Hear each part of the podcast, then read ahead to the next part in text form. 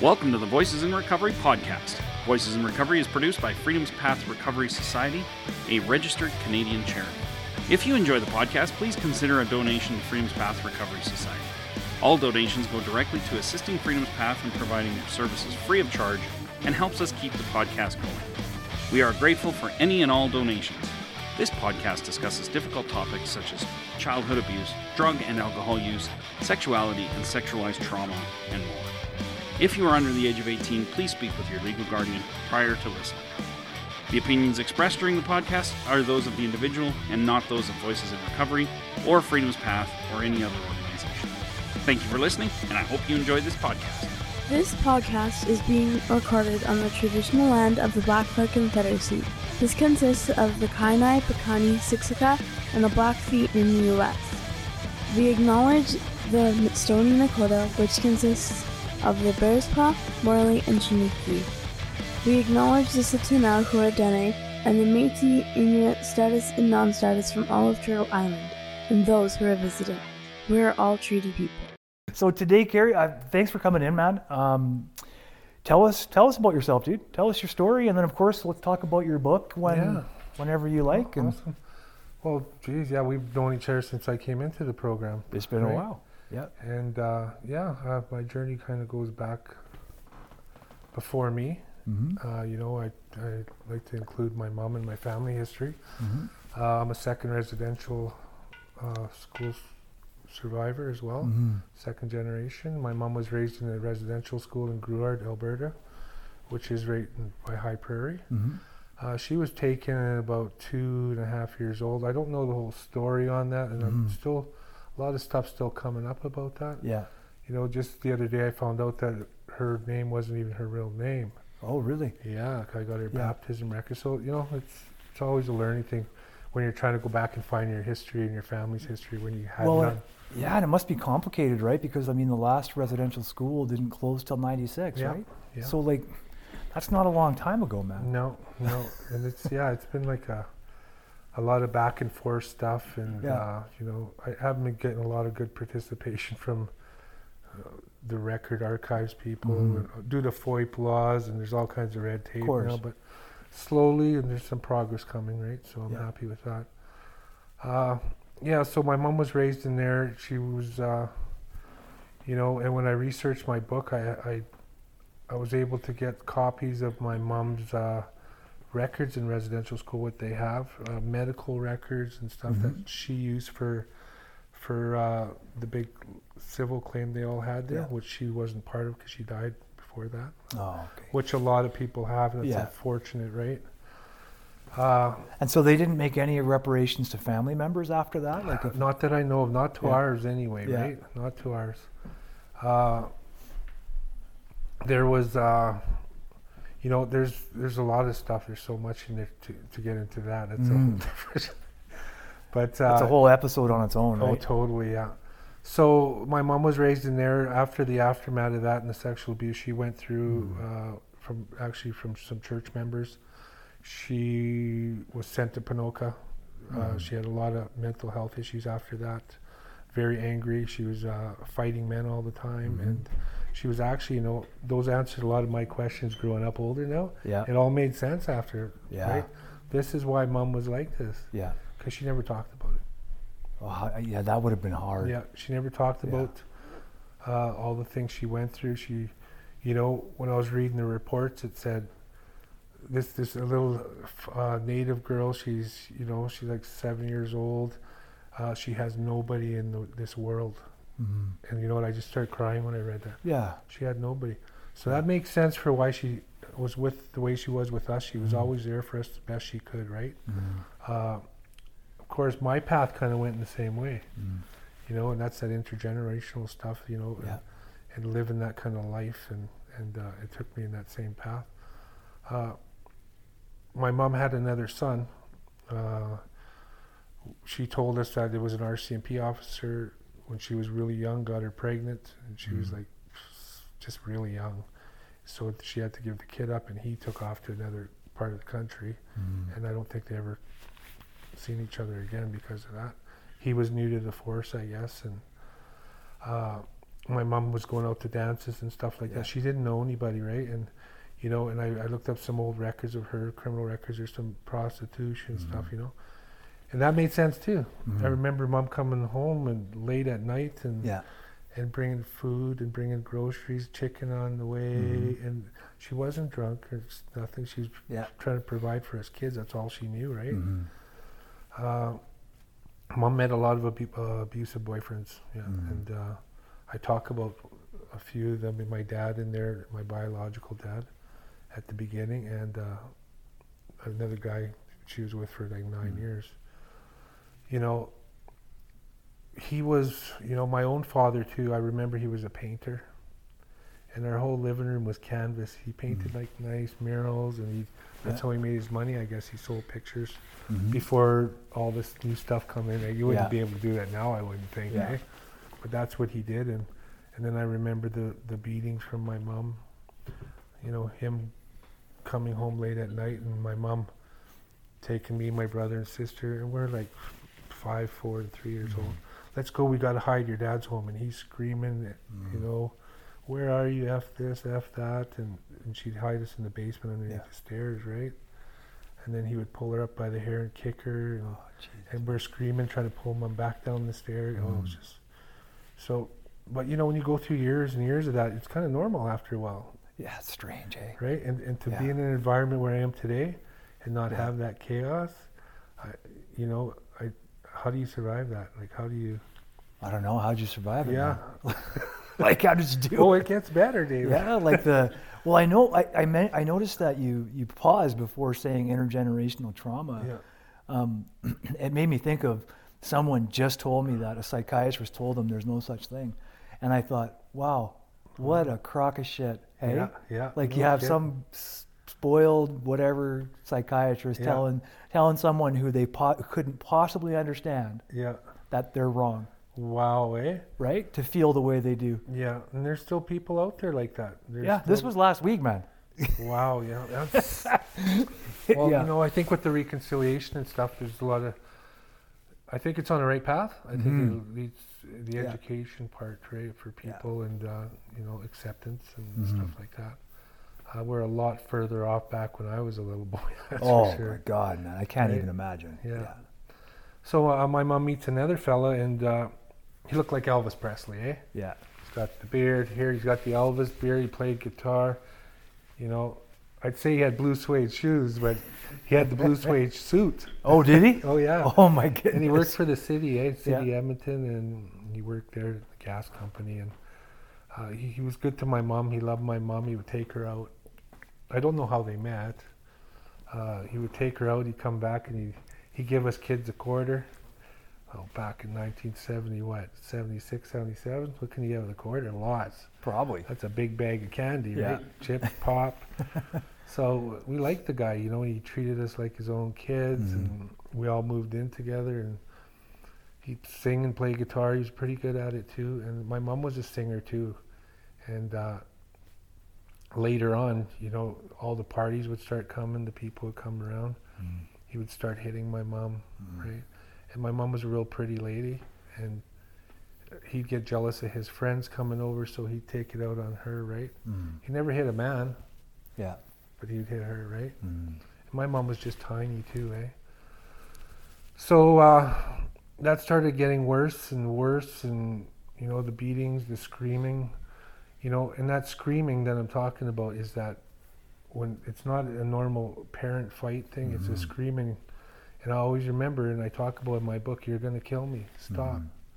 you know, as me, my brother and sister are hiding, it, locked in the basement, Jesus. and we're hiding, looking under the door, see if we can see mom, right? Mm. But we can hear her screaming that she's getting killed. Jeez, man.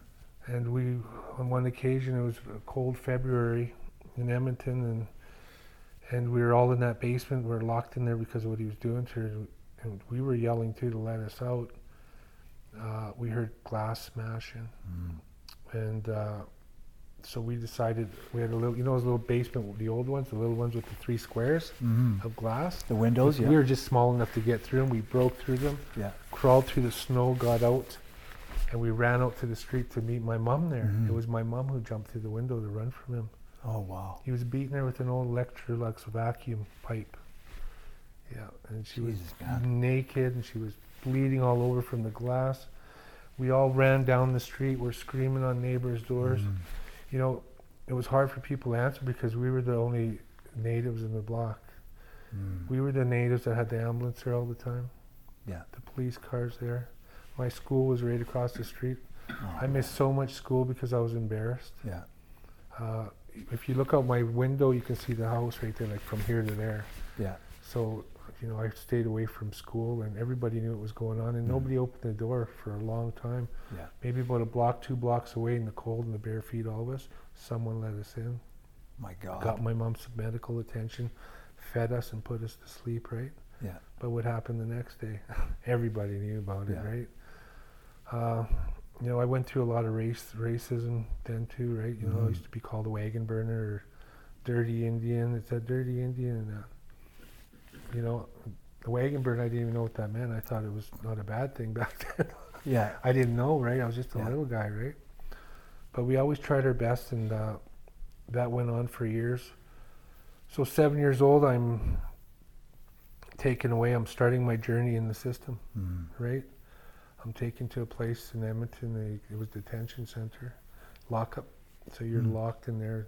You don't get out. Uh, I was through social services, child welfare back Yeah. then. I forget they called it different. The names it'd be the same for the province. I guess they had Yeah. different names. And I always remember that color, right? It's that institutional color. It's kind of it's a little different than that. You know that one? Yeah. Yeah. It's uh, I remember all the beds, like this, kids' beds lined up in rows, just like you see in those old shows. yeah. The old frames, and all of us on there, and everyone. Mhm. You know, I was so scared. I peed my pants, and I sta was there for two days. I Yeah. didn't even tell nobody. Nobody knew the difference. Nobody cared, Yeah. right? And then all of a sudden, I was back home again.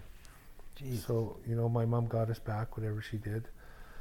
They ended up working together, her and this guy, and they got us back at that time. You know, that went on and went on and went on again. It was always drinking, always drugs going on. We started sneaking a little bit, Mhm. right?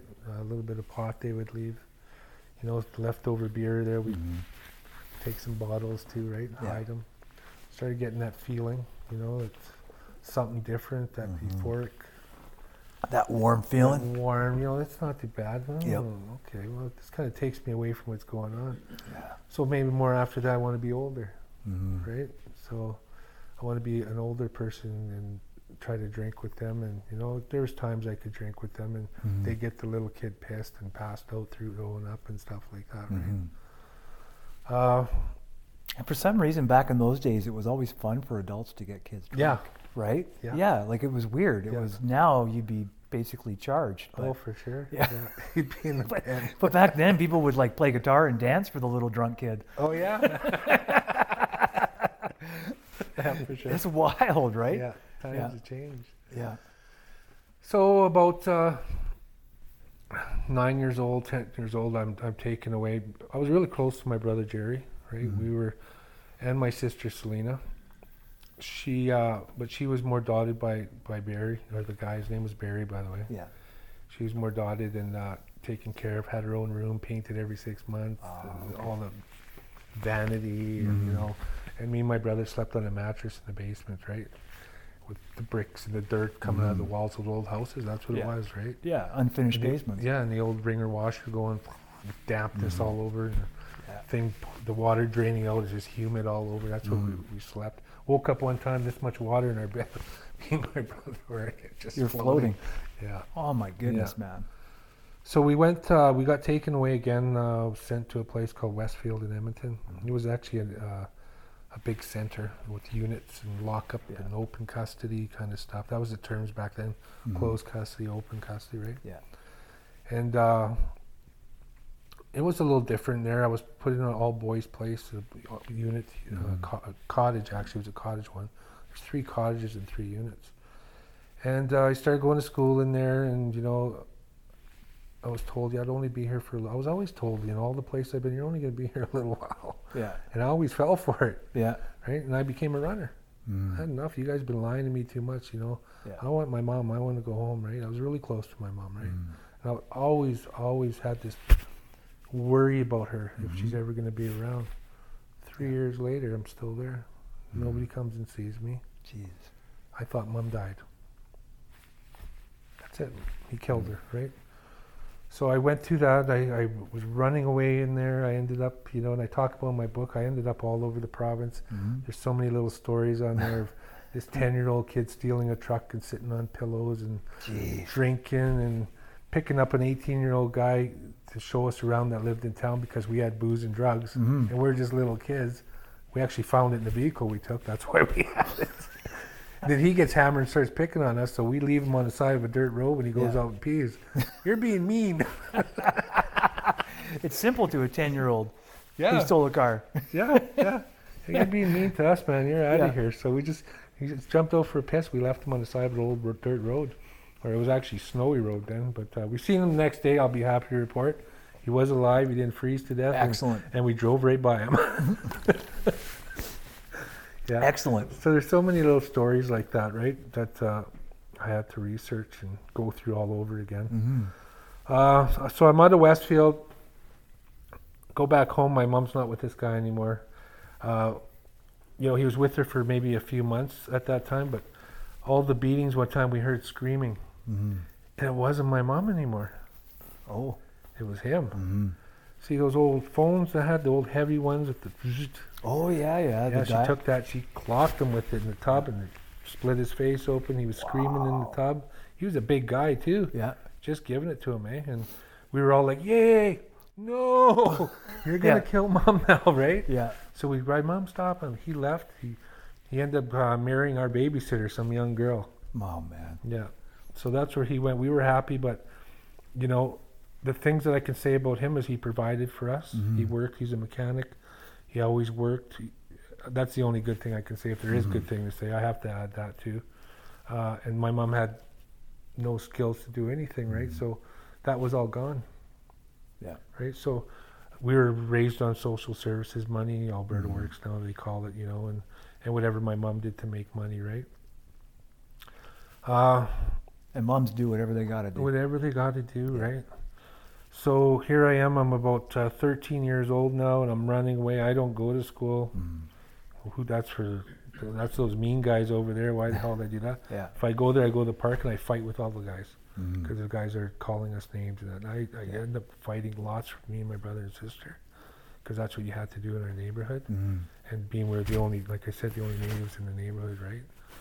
Uh, I walk in the door and there's this lady. She's got the big hat, big fur hat, the fur coat, and she's uh, she walks in the door and my mom's crying, and I'm like, Mom, what's going on? She goes, I'm just, I can't take it anymore. I can't take anything, right? My mom used to have a habit of cutting herself all the Mhm. time, right? And and uh, uh, on one occasion, I was I was eight years old and I went through a lot of stuff with my brother and sister in this growing up, or maybe I can say it wasn't so much them, it was me dealing with it. She asked me to go to the bathroom and get her a little box out of the, ca- out of the cabinet. Mhm. So here's me. I climbed up on the on the toilet and on the sink, and I grabbed this little box and I passed it to her. She took out a slick razor and almost cut her. Just Oh. blood all over us kids, and Oh, man. that was lo- she- lots, right? Yeah. And when we look at today, look, my arms are all like that too. Mhm. I I end up doing the same thing. Yeah. So uh, Somehow to deal with the pain. yeah, Right. yeah, and it wasn't even the drugs at that time Yeah. either, right? It was just to to deal with stuff, right? So this worker, or it was a social worker. She said, uh, she, Bastards. I mean, she walks in the door, and she says, uh, "Carrie," and I'm like, "What?" And I'm looking over this way because that's the way I'm running. because I was a runner back then. Right? I was known for running. Yeah. They'd lock me up. I was Yeah. locked up at one year at a time in different centers. Mhm. Compulsory care, they called it. yeah, because you're a runner. Because I was a runner, right? Yeah. And they even hired a guy to, to escort me around if I had to go anywhere. Mhm. So in case I'd run away. Yeah. So I always remember that. and I'd be with a friend or something. If I went for Mhm. a walk, this guy had to be with me. He was an adult. Yeah. he was a, some kind of guard they hired, right? And my friends used to always give him heck. Why you leave him alone? Leave him alone. I didn't have him.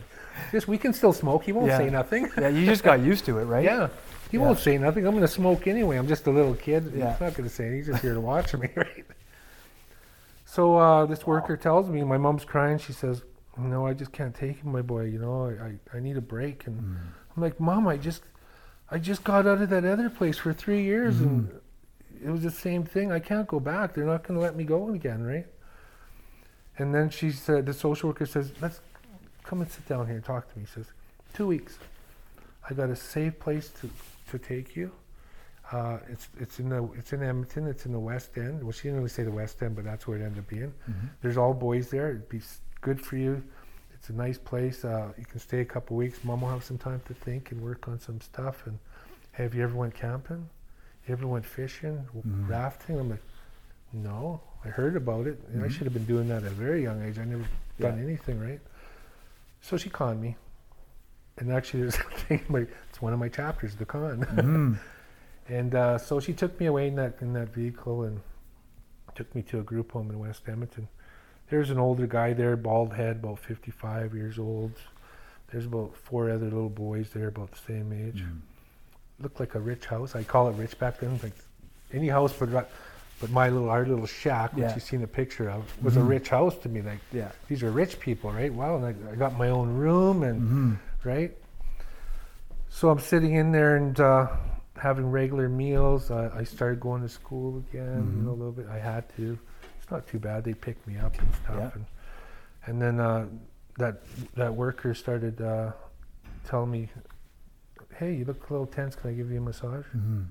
And that's where the sexual abuse started. Oh man. Yeah, he'd come in my room and do that to me every night, and and then he would uh, leave, and then when I'd scream and I'd be crying for my mom, he would tell me to shut up. He says, "I said I'm telling on you," and he'd say, "Try it."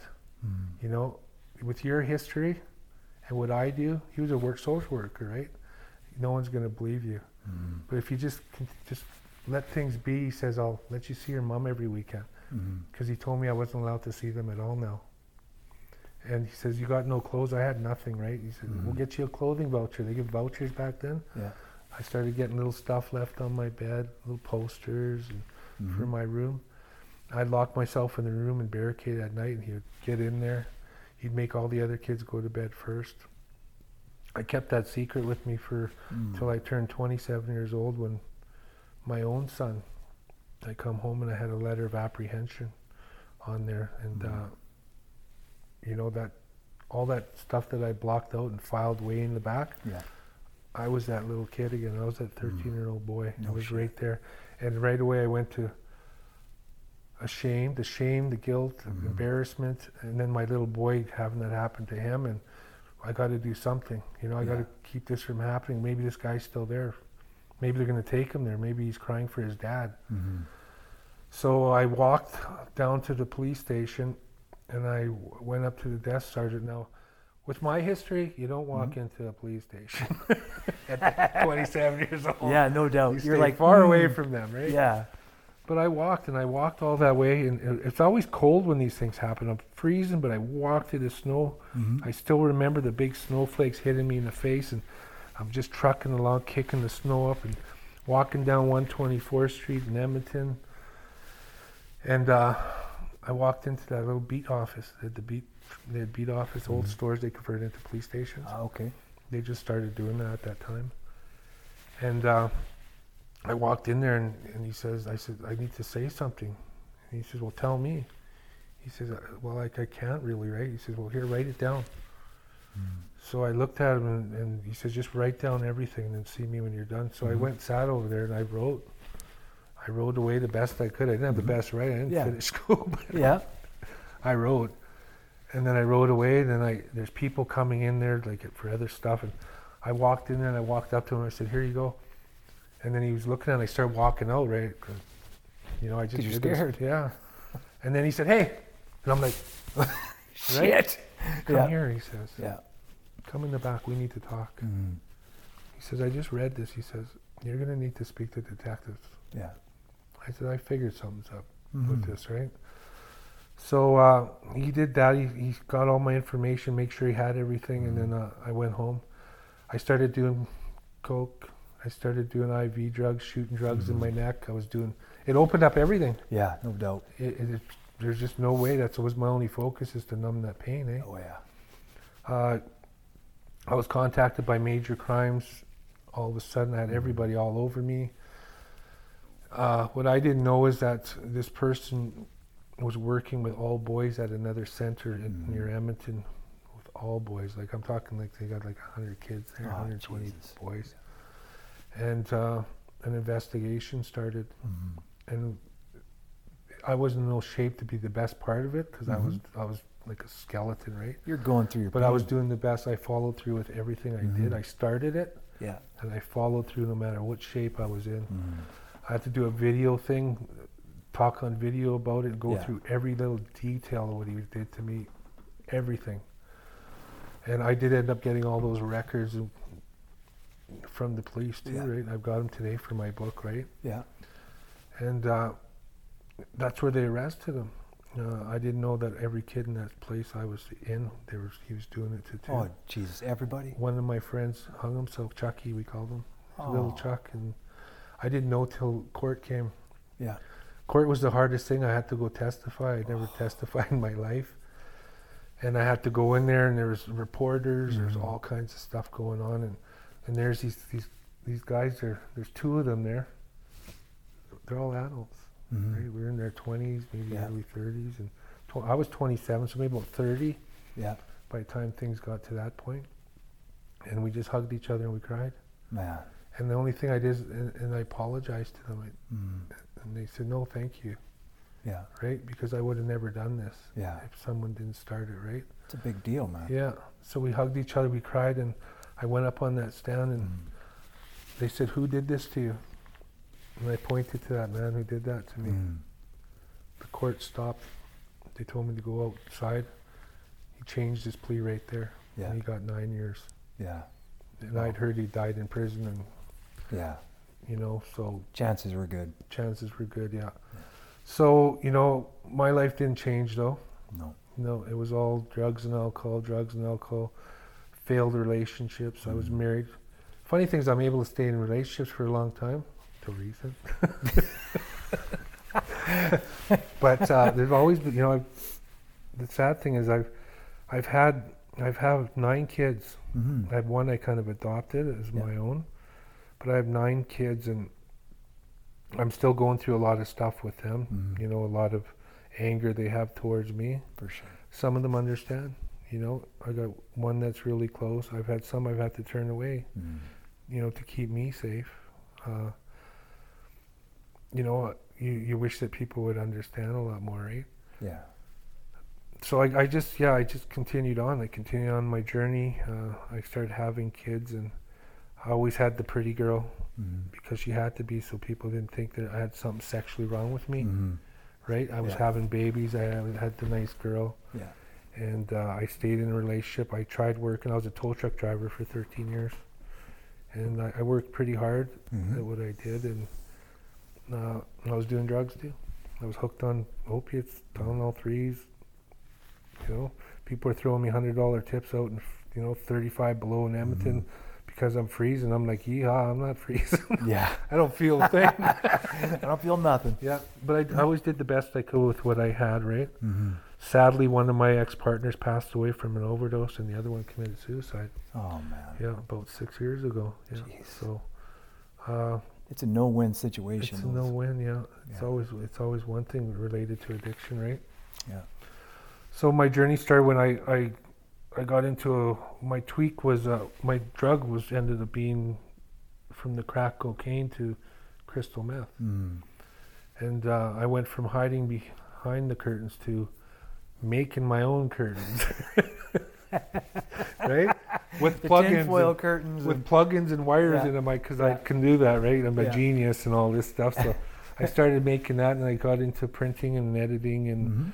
that kind of stuff. And then I started getting into counterfeiting and documentation Mhm. and credit card making and all Mhm. kinds of stuff. That's pretty common. I think it's something to do with the drug in your mind. It just does certain things to people. Mhm. And that ended up getting me in a lot of trouble. Mm. Uh, you know, I went through a lot of stuff there. I was in and out of my house. I was all over the province. And one day, my mom, I was surrounded by the RCMP out in Edson.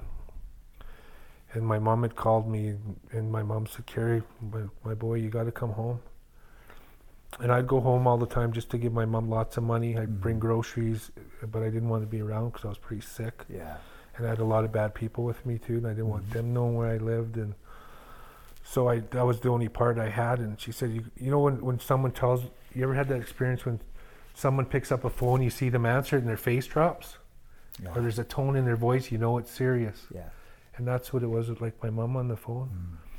So at that point, I was surrounded by the RCMP, and I was fighting with them over warranty issues because I had a house on wheels. I, Mm-hmm. Yeah. I just bought a motorhome.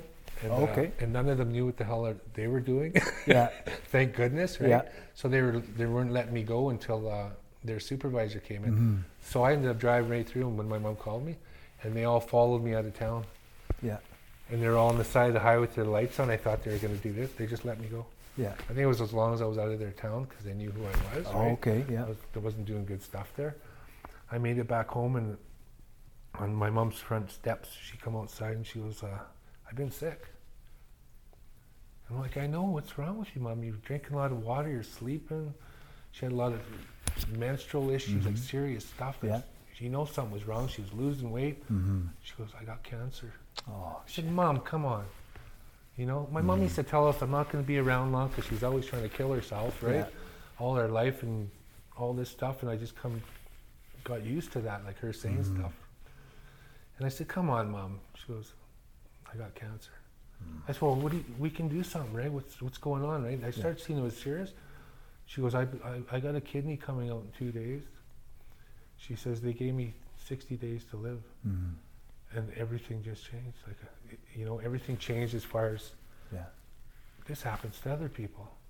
The only person I loved in my life and been through everything with, with in my life is going. Yeah. It can't be real, Yeah. right? It can't be real. No shit. So, sure enough, you know, she had uh, her kidney taken out. Uh, she said, "I'm not dying. At, ho- I'm not going to die in the hospital." Mm-hmm. She said, "I'm going to die at home with my family, and I'm going to make it to Christmas." Mm-hmm.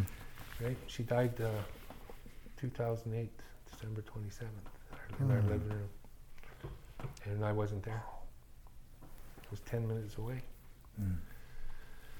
And uh, so going through all of that stuff and sitting down with my mom for some reason, and I, I'm thankful today, no matter how sick, I think the Creator, the Creator was always there. Mm. You know, I, I talk about God in my book, and I talk about, you know, what happened to me in that jail cell, and, and Mhm. I'll get into that a little bit. It was something profound Mhm. that happened when I woke up in that jail cell, and shortly after my, my mom died, she did pass away. My baby sister, at 38 years old, was found dead two blocks from her house, Oh man. leaving only me and my brother in the world, right? Yeah. And we was always four of us all our life. Yeah. I, that's where I was able to venture after that, and that's why all the charges across the province, Mhm. because now I had nowhere to go. I was wandering, Yeah. right? I was wandering around, and uh, I woke up anyway in Calgary Remand Center, and 145 pounds of skeleton. You Mhm. know, I had meth face, and missed teeth that are rotten, falling out. I was in so much dental pain, heart pain, all kinds of stuff, Mhm. right? Grieving. I can't call mom anymore. You Yeah. know, she's gone. I always, when they said, "Here's glad you here's your uh, here's your call. Call your lawyer." I'm like, okay. Call mom. Hi, mom. Mhm. Yeah. Only got a couple of minutes. what you doing? Better mum than a lawyer anyway. Yeah. Do you think you can sell the TV or something to get me canteen money? Yeah. You know what I mean? Yeah. Oh yeah, my boy, I can do that. You Yeah. and I'm gonna own that too. I wasn't the best son, Yeah. right? So uh, And there moms just keep giving, eh? yeah, Yeah. yeah, they keep giving. And that's saying you don't know what they got till they're, they're gone. That's Yeah. you know. I say the good ones do. The good ones keep giving, just Yeah. like dads, though, right? Yeah. Yeah. And uh, you know, even when I talk about this today, when I talk about mom's death, it'll always feel like it happened yesterday. Mhm. That never goes away. Yeah. Never goes away. I believe it. Yeah. So Calgary Remand Center, I'm in there. Uh, I'd end up finally turning myself into the police. I've attempted suicide over 15 times, and my, my mom and my brothers found me hanging in their basement on one occasion, and you know I still have neck problems for this day from that. I Yeah. didn't know until I woke up in ICU what really happened. and Mhm. Don't remember a lot of it. Yeah. Uh, I had I tried to call my brother when I was in that when I was allowed to when I got on the unit in the remand and all the times I called. Right after my mom died, I, and my brother did a great job. He took care of the kids. You know, he did. He had, didn't have the best life. He was in there for, with me a bit at the beginning, Yeah. But he just said, "Hey, man, you're too wild. Mm-hmm. You know, you're going to jail all the time, and you got Yeah. cops looking for you all the time." He stayed home. And he started looking after mom. Then mom got Mhm. sick, right? And he ended. Up, my mom was kind of training him for what should have been my job. Yeah. He trained him. You know, here's what the kids need. Here's your schedules, and he Mhm. raised those little kids. Wow. Yeah, one's an actor, one's a dancer. You know, one's uh, trained to become a cop, and Right on. all kinds of stuff, eh? So I'm in the remand, and I, I get it, you know, I'm, I'm, that sick feeling, and I get a call. Glad you go down to see your lawyer. Right, you're going to visit, so I go down there, and here's my lawyer, and he said, "Sorry, I didn't come sooner. I've never sat and heard some of these charges that long in my whole career. Mm-hmm. Two hours," he says. That's what he says to read 300 charges on. Yeah. And I says, "How many guys?" He says, "Yeah, we're at quite, pretty close to 300." Mm-hmm. And I said, "Well, what am I looking?" I still remember his name was Peter, right? Mhm. Peter, Peter N. And he says, uh, "Probably around 11 years." He says, "That's probably the best we can do. You got a history, you got penitentiaries, Mhm. and you got organized crime ties." And and I'm like, "I'm not going anywhere." But he says, "There's no point even going for bail." Yeah. Right. So I'm, I'm there, I'm, Mhm. you know. So I went upstairs and into my cell and I opened up a book. I opened up the Bible Did you? and I opened up to any page and it was a Jeremiah. I don't remember the whole thing and, and it said, it, you know, know the plans I have for you. Mm. Right? If you pray with all your heart and soul, I'll answer you. And I started getting mad and I started crying. I was mad. Why did you let all this happen Mhm. to me, right?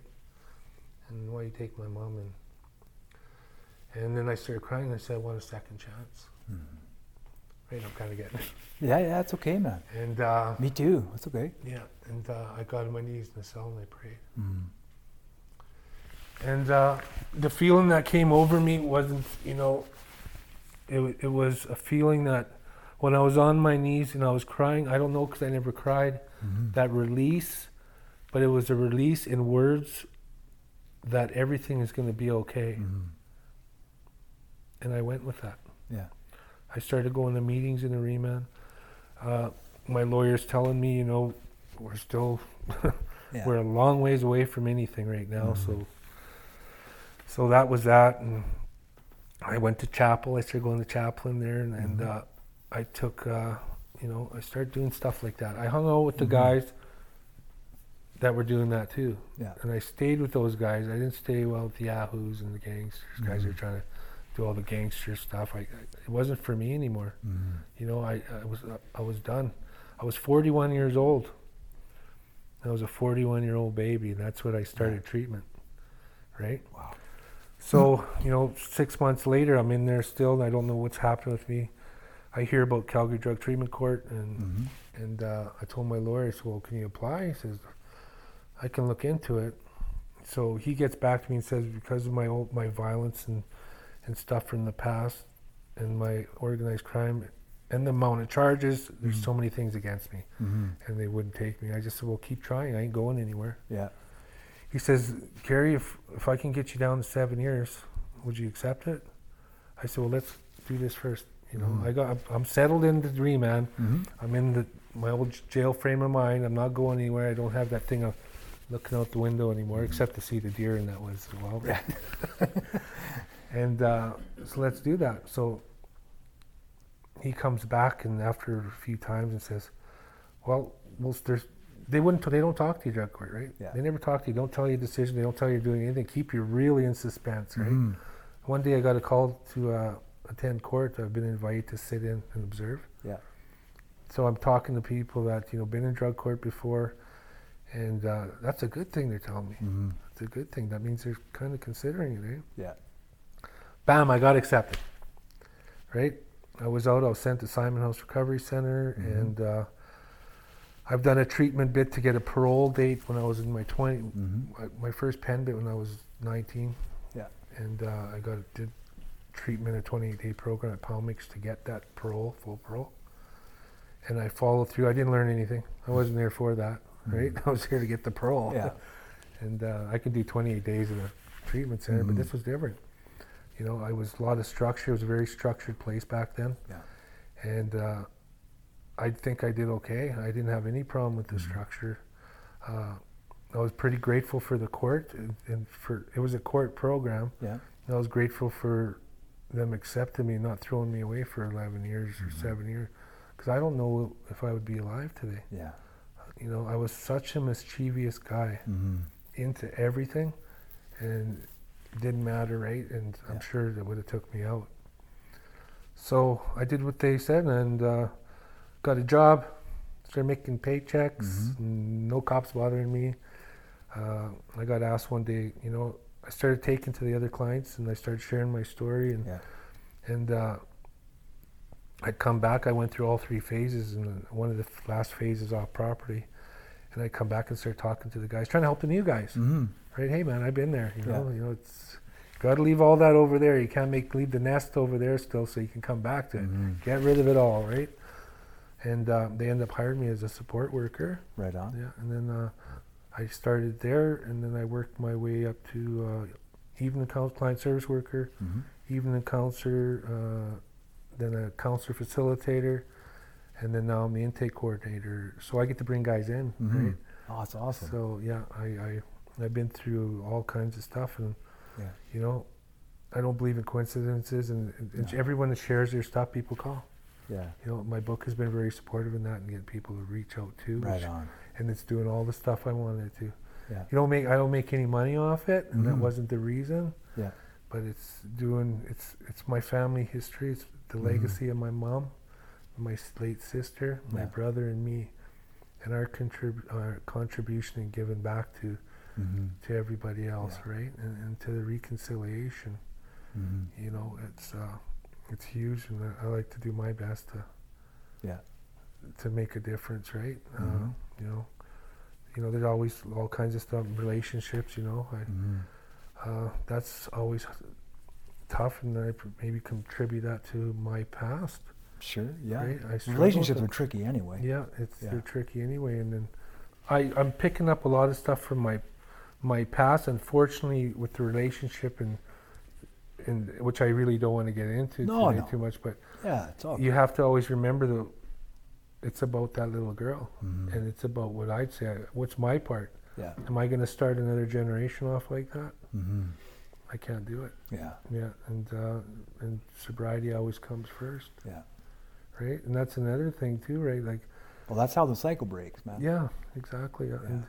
You know when things, and that's one of the hardest things that happened for me, besides losing a lot of good friends, Mm-hmm. right? I'm sure you have too, David. God, man, it's been terrible. Yeah, and uh, is do I want to show them like I used Mhm. to? I'll show you. Yeah. Yeah, the only thing I'm going to show you is that how fast I can get into remand. Yeah. How fast I can get myself into trouble. yeah, in jail or sick. Yeah. Yeah. So I, I, I'm just not that guy anymore. yeah. You know, I, I I'm allergic to chaos. Mm-hmm. I'm very uncomfortable around it. Like at the beginning we talked about, Yeah. where I was at home. Yeah. I'm so uncomfortable. Well, it, it starts to make you feel queasy, right? Like, Yes. when you're used to peace, man, it starts to be like, whoa, I Yeah. don't want none of that. Yeah, I have a real quiet life. I do my Mhm. little things and and uh, stuff I enjoy, and Yeah. you know, and that's what it's about. I wasted a lot of years. Mm. You know, I just turned 50 here, so You're 50? yeah, I know, right? I never would have guessed that. 37. Yeah. At- ah, no more than 37. No more than 37. Well, when I came into program, like I'm what nine and a half years clean now. I came in. I, Oh, had, right on. I had a lot of hair. I Mhm. swear I did anyway. My mustache was black. yeah. uh, You know, Yeah. now it's all gray, and uh, I'm losing hair. I'm Yeah. thinking about shaving it. And, Oh, but you mine know, was all black and dark brown, and yeah, now it's gray Yeah. coming out everywhere. yeah, So, and time just flies. yeah. Yeah. But yeah, I like to say I'm doing, uh, trying to live the best and catch up on what I can Mhm. a bit, and you know, am I perfect? No, No, of course not, but nobody is. Yeah, so yeah. you started talking about your book. What's the name of your book? it's Where called can people find it? That kind of stuff. It's called Second Chances: The Carrie Gladue Story. Mhm. It was endorsed by Dr. Gabor Mate uh, and a lot of good people, good support to the community. Uh, I love Gabor Mate, man. Yeah, yeah. I had a chance to speak in Regina, and Did you? Uh, he was there, And uh, so I, I proposed that to him. I Yeah. had a friend that had his email address and Nice. said, "Yeah, I remember you. Yeah. Yeah, let me look." And he sent me that back. So That's it's not a long read, but it's a very intense read. Uh, Mm. I just did some reading for some universities who are interested in it, and uh, a lot of uh, institutions for their programming. Right on. Uh, I've got it in the Calgary Remand Center. mm-hmm. Uh, that's where I like to get it to go in a lot of. That Yeah. was my focus when I wrote that book. Is you know a lot of people say, "Well, the name you should change the name." I said, "No, the history of that name is me crying on that cell floor, Mm-hmm. and the words, please can I have a second chance.' Yeah. It's staying. Yeah, yeah. That's for my sure. word, right? And Of I kept everything. Yeah. And I wrote that book to not as in a per, professional intellect, Mm-hmm. but in my words. Mm-hmm. And you read it. Yep. Uh, It's in my words from me to that person. Yeah. And I joined them in the book, and I Mm-hmm. I talk to them in the book as they're going through, because I know what they're Mhm. going through. I thank them for Yeah. being there with me in my story. We're going through this together. We're walking through this together. It's an intimate experience. yeah. Yeah. And and I'm happy to say it's doing that. It's uh, Terry Gladue uh, called Second Chances. I'm on, Mhm. you can Google my name, you'll find it on there. My Facebook page is Second Chances Carrie Gladue. Okay. Please like and share, and you can order it. There's a shop button on there. You can order it through there. Uh, postage is pretty good, three to four days. Yeah, Perfect. uh, it's good. I've got a lot of support on it. I'm thankful for that, and Yeah. uh, it's doing. It's always good seeing seeing it out there and Yeah. seeing like posts where you're talking about it and stuff like that. And Yeah, like I, I don't know if that was your thinking, but I know one of the things that opened up doors for me in recovery was being able to be open about my childhood sexual abuse, right? Yeah. Like it just it, it connects us to other men who are hiding and are scared and not just men of course, but everyone. Um, but men specifically. Yeah. Like because you and I both know that we men do not like talking about that stuff and No. even as we're talking about it here in this very comfortable setting, there's part of my brain going, shut up. yeah, yeah. Like every Yeah. time it comes up, there's Yeah. a part that goes, shut up, Yeah. man. Well, you see me kind of positive. It, it- Yep. it- that, it's never. That's never going to go away. I, Yeah. I don't think anyone can ever tell me it will. And- but I'm okay where it Yeah. is today, Yeah. right? I'm I'm okay if that's Yeah. the best it's going to do. Yeah. It's a lot better than before. Oh my God, Right. man. Yeah, What a destructive force, hey? yeah, That pain is. Like, it's just such, it's like a, a fucking tornado, yeah. you know? And then we look like that, the tornado, except we're on the, the tornado's on the inside, and we just look absolutely batshit crazy on the outside, Yes, right? totally. And and for for your listeners out there, those that may be struggling, like, Mm-hmm. we've been through, and there's a lot, lots of us have been through it, and Mm-hmm. and it's okay, and, and there's nothing wrong with you. Mm-hmm. It's wrong with that person, and Yeah. come and talk to us. Reach out, Yeah. right? Because we love you and we're here for you. For sure, man. You're not alone anymore. no, you're not. and we won't let you be alone anymore. That's right. You're not alone if you don't want to be, right? Like Yeah. you don't have to be, and I think that's like really good information to pass on. Like Yeah. um, that there are men out here willing to share that part of themselves, because not because they want to, yeah. right? Because there's No. none. I don't. I have yet to meet anyone who wants to talk about Yeah. it, but it's because we we do it because we know that there's people suffering in silence. It's right? draining. Yeah. Like you're probably gonna be drained. I'm going to be real drained after oh, yeah. this. Yeah. yeah. It's really I, draining. I went on a friend's podcast a couple weeks ago, and this is all we talked about was child abuse. Oh, abuse. wow. And and when I left there, I was like, I was empty. Yeah. Like I couldn't, I couldn't focus. It was, and I knew that was going to happen, Yeah. much like yourself, Yeah. right? When we, as we get a little bit more experience talking about it, we realize the toll it takes on Oh, us. sure. Yeah. Yeah. I totally agree. Even just acknowledging it takes a toll, right? Yeah. Because we're not, kids aren't supposed to be treated that way. No. You know, um, No. they're just not supposed to be. Is there anything else you'd like to talk about, Carrie? Well, I would like to thank you for your show. I follow Oh, you, of course. here and there, and I, I listen to some of them, and Yeah, I think you're doing a great job, David. I've known you Thanks, man. since the beginning of my journey. I know. I, I, I, can't. It's so long. It's like a hazy picture. Yeah, You know, yeah. like when you came in, but I remember you were in drug court, and Yeah. yeah, and what an incredible program that is Yeah. for people. Hey, Yeah. are you still associated with it, or Uh, just we work with them as far as uh, Yeah. treatment aspect of their program. We provide that for them. We're one of their partners, and right on? uh, I I did work. Yeah, that was a funny thing. Yeah. I ended up working for them for two and a half years. Imagine that. yeah, actually, you know what? For me, for my money, it was exactly what needed to happen, man. It was like, it's like that that progression in the opposite direction of death, right? yeah. To gradually become alive. You know? Exactly. You couldn't put it any better. It's, it is. It's the progression going that way. It's going to take the same to come back, That's right. right? It's Yeah. not going to be overnight, and Yeah. but it will happen. Yeah. right? It works if you work it. Yeah, no shit. well, man, I really appreciate you coming in today, Yeah, man. Thanks for having.